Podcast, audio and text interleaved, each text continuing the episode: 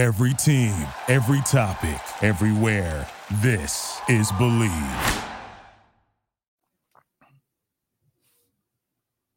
Hey, what up, Nole Nation? It's your guy Kelvin Hunt here, editor of ChopChat.com. Welcome to the Built for Playmakers YouTube channel.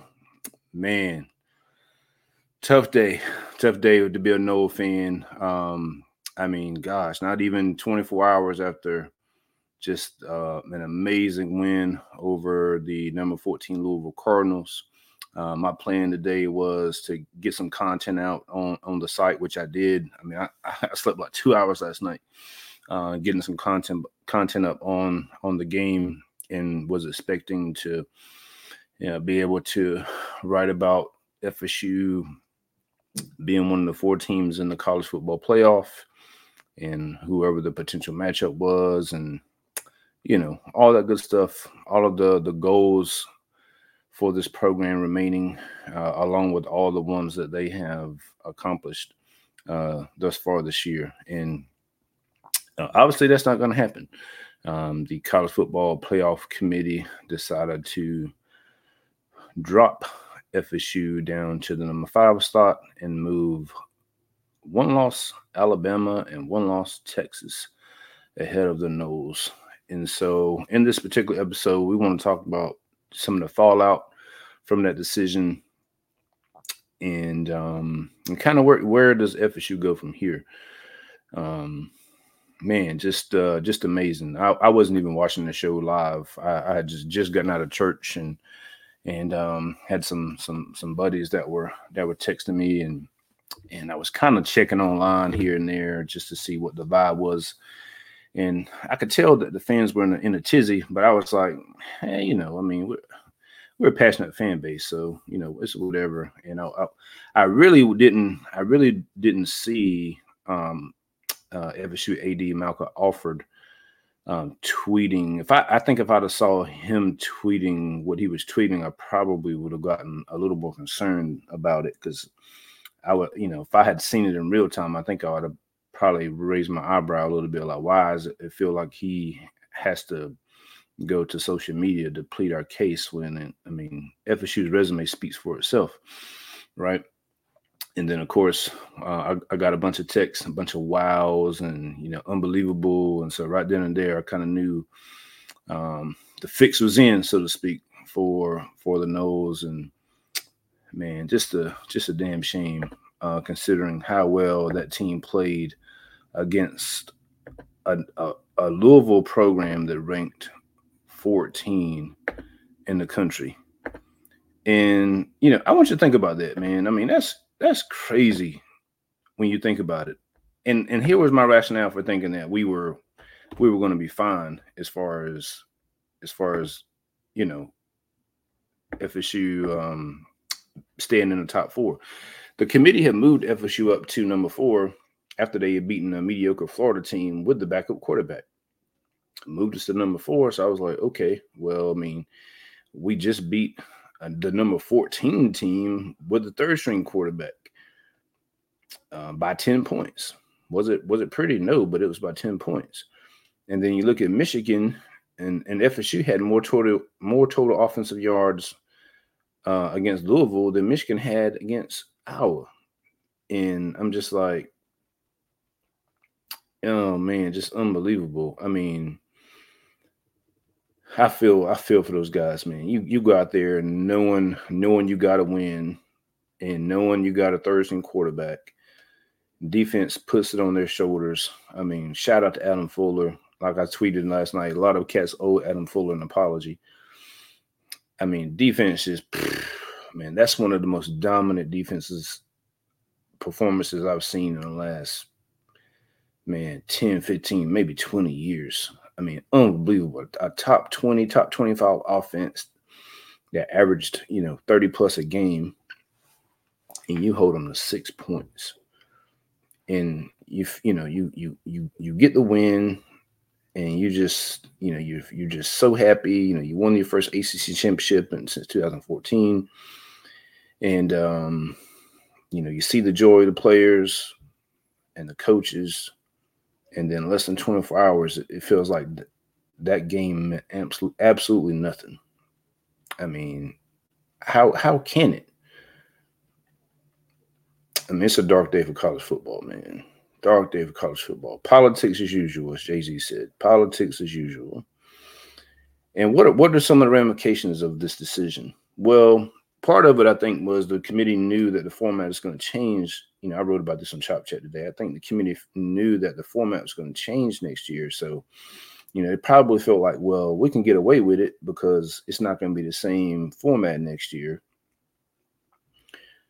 But here's the crazy part, though. I mean, even though it's not the same format, they still have set the precedent. So now, if you have an undefeated Power Five team that's not in the SEC or or, whoever they like, I mean, it still matters if you're not one of the top four teams because those teams will get a bye. You know, so if you if you're undefeated and you're you're you're in the number five or number six spot when you should be a top four spot, that's going to affect things in the 12 team college football playoff.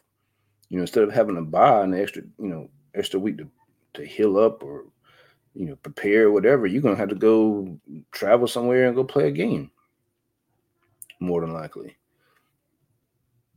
Not only that, I mean, it just accentuates what FSU was telling everyone before the season. You know, they got to get out of the ACC. Just got to get out of ACC. So now, I mean, think about it this way too. Not only, you know, could it affect your seed next year, it could affect recruiting. I mean, because think about it. You, if you're Mike Norvell, you're like, hey man, you can come here and win a national championship.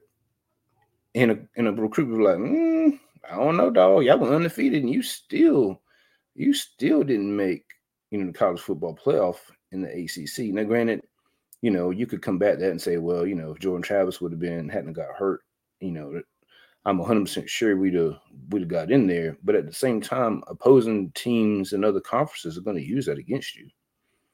You know, Georgia, even though you know they got, I mean, they're lost, so you know that's kind of more explainable. But at the same time, you know, it's like, man, it, you know, they didn't even they were undefeated and they even didn't even make it. You know, Georgia had been undefeated. You bet your bottom dollar they'd have been in the top four. You know, so so you you may have to combat that on the trail a little bit. I mean, rivals may rivals like Florida and Miami may you know, may say, you know, they could point back to 2014 and how the committee handled FSU then undefeated as a number four seed. Here you are undefeated and you don't even make the top four. You know, um, so it looks like we're going to be matched up with Georgia, you know, in the Orange Bowl. And I mean, what's the incentive to play in that game if you are Jared Verse, Braden Fiske, you know, anybody like that that's you know going to be a high draft pick. What's the incentive to play in that game when really it means nothing? It means nothing. And so if you go out there and those guys play and you win the game, here's the narrative. Well, Georgia didn't really want to be there. They had some guys opt out. So, you know, that's the only reason why FSU won. if Georgia beats FSU, even if guys opt out or not, well, see, we told you they sucked anyway. They're not any good. We told you that's why they didn't make the top four. And I know some people are talking about boycott the game. Well, it's too much money on the line. You're not going to do that. Mike Norvell is not built like that. Mike Norvell is going to go play the game. And luckily, you know, luckily you have a coach that I mean, I tweeted this earlier. I there is no other coach or staff I would want to to lead my team program through this situation. Um, the good thing is Mike Norvell's principles and foundation are built on, you know, overcoming adversity. And that's all they've done this year is overcome adversity. And this, you know, this is just another, this is another obstacle. Um, the other, the other principle is finish, right? So you always have that as a coach, you know, you could go out there and and preach that hey we we haven't finished because we have another game to play but at the same time man as a former athlete i could wholeheartedly understand any guy if you know if they're like i said if they're you know, a guy that's going to be drafted pretty highly, I could wholeheartedly understand if they just like, hey, dog, I gave everything I had, man, and you know, we can't accomplish, we can't accomplish um, our goal of, of winning a national championship because at this point, that's what you're playing for if you're undefeated. You know, will will those guys will those guys opt out?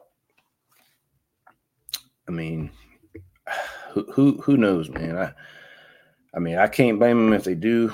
Um, you know, Jared Verse and those guys could have left last year, and they didn't. Uh, you know, they played in the uh, the game against Oklahoma, the bowl game against Oklahoma. So,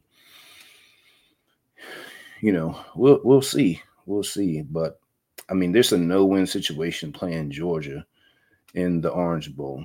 Um, I mean, you can just see the narratives forming already, and I don't know, man. It's a Mike Norvell's in a tough, tough spot, man. How do you motivate these guys to um to prepare for this game that means nothing really? The re- regular season, they might well just cancel the regular season. It meant it meant nothing.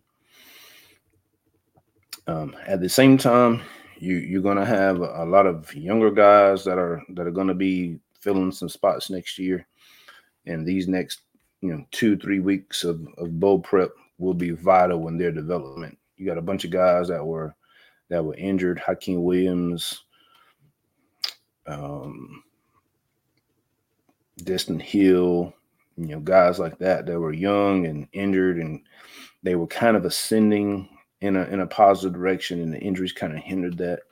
This may be an opportunity for them to to continue to grow and to develop into those players you need them to be next year because you're going to lose you're going to lose some firepower um, you know, off this offense and off of this defense. It'd be a great opportunity for these young DBs, linebackers, uh, defensive tackles to to continue to put in the work.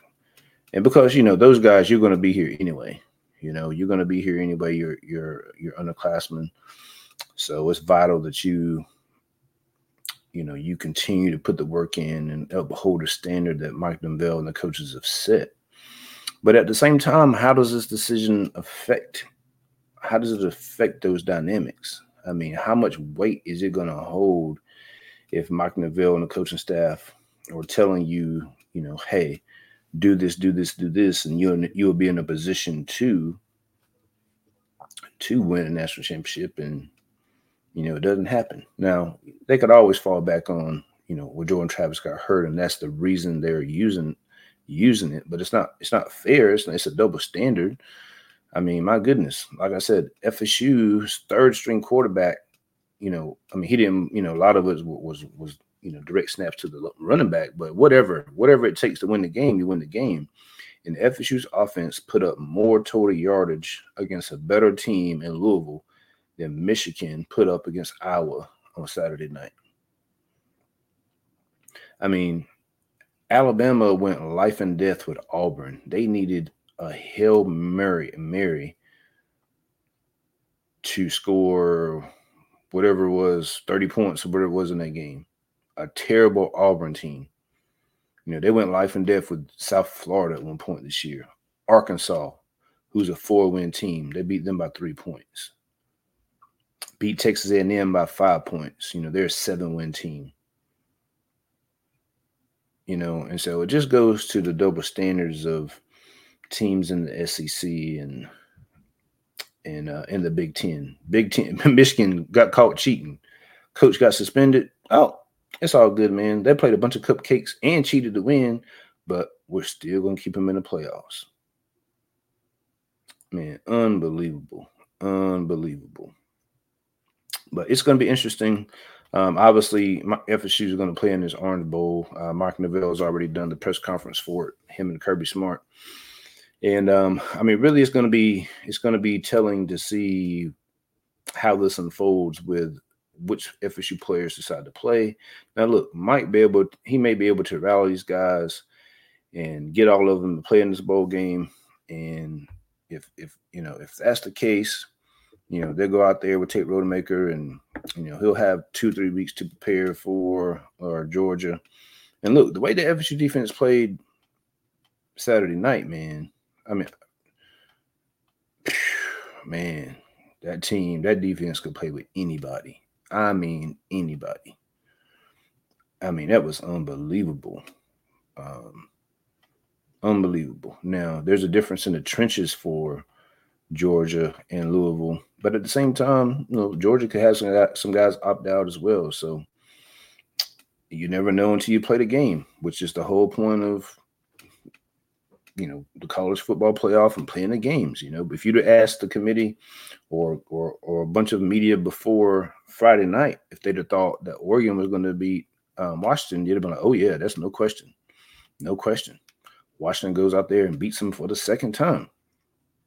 When a lot of people thought that Oregon should have won the first game, me included. I thought Oregon would have won the, the rematch. I mean, I didn't think they were going to blow them out, but I thought they were going to win. They didn't.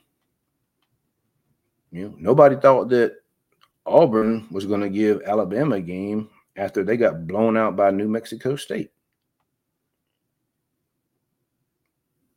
You know, I mean, a lot of people didn't think FSU was going to beat Louisville with a third string quarterback.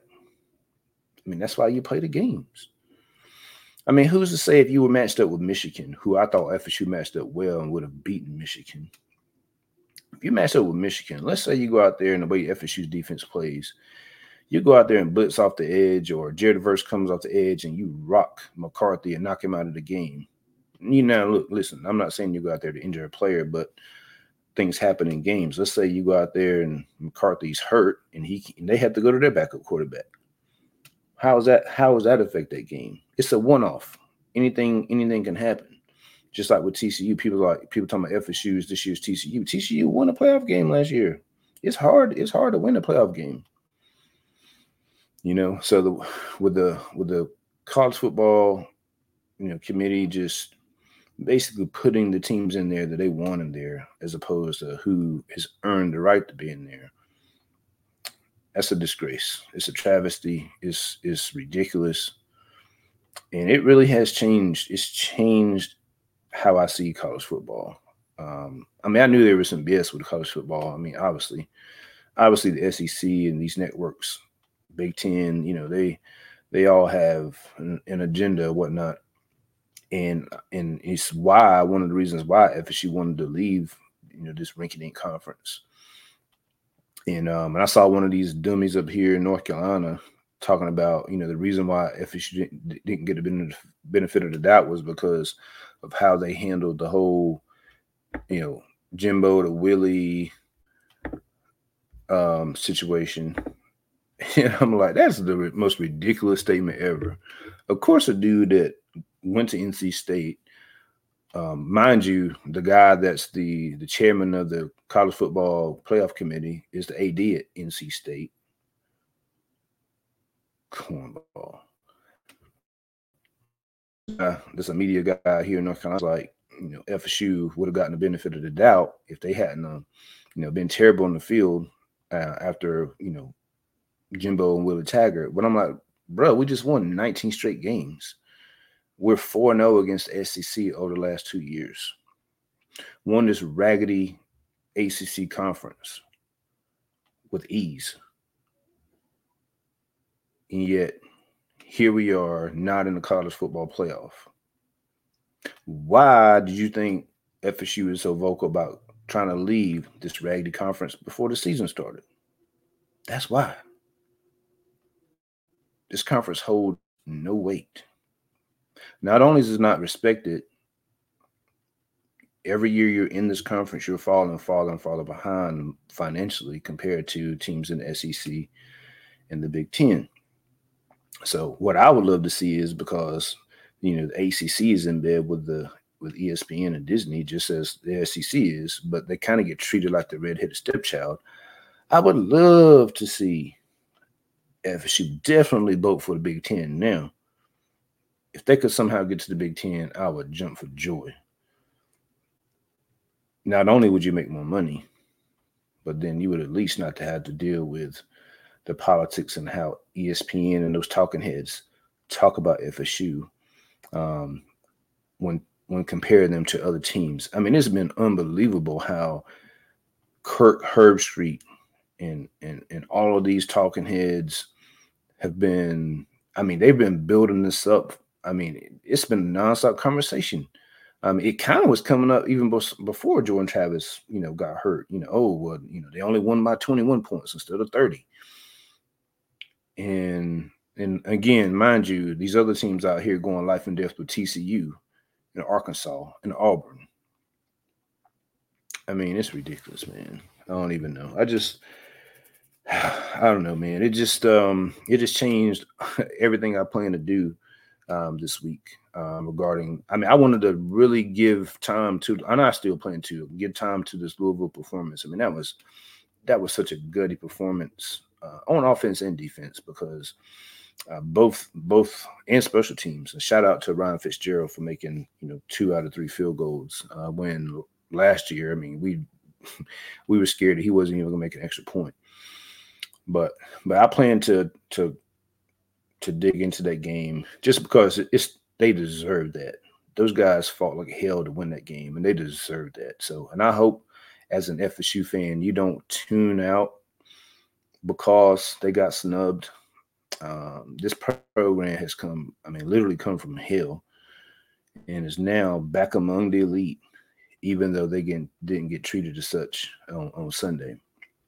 But as an FSU fan, uh, I would encourage you to continue to support the program, support these players, uh, you know, give to the Battle's End, and um, that's the only way you're going to be able to to stay, you know, where you are right now. Um, one other thing I didn't think about either, really, too, is like, well, with the way they did the FSU, the committee did the FSU. I mean, how does that make Mike Norvell feel about what's possible here? You know, uh, with the way they did FSU and you know being in, in in the ACC, does that make him look at FSU differently? You know, if somebody else comes calling with a bunch of money, you know, they easily could say, "Hey, look, man, you went undefeated in that conference. You still got snubbed.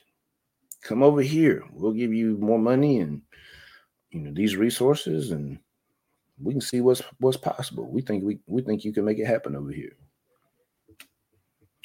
A lot of fallout, a lot of ramifications from that one dumb decision by a committee that obviously values politics, money, greed over the integrity of the sport.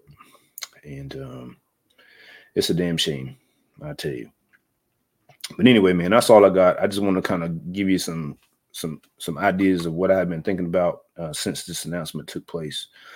Um, interesting to see. I'm interested to see how this team responds, how Mike, Mike Norvell responds. If I, you know, been been following the team since Mike Norvell, you know, well before he's been coach, but obviously since he's been coach, and I mean, I, I don't expect anything less than for him to, you know, stay on stay on the message that he always does you know, overcome this obstacle, fight for your brother, you know, finish.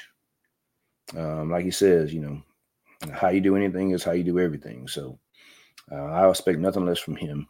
And um, like I said, I wouldn't want anybody else leading this team program right now. So um, stick with us, man. And um, we're going to continue to pump out FSU content. So if you haven't subscribed, make sure you do so um, go ahead and hit those notifications, turn those notifications on so you'll you'll know when everything's released.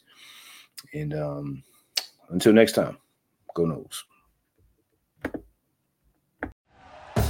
Thank you for listening to Bleav. You can show support to your host by subscribing to the show and giving us a five star rating on your preferred platform. Check us out at Bleav.com and search for B L E A V on YouTube.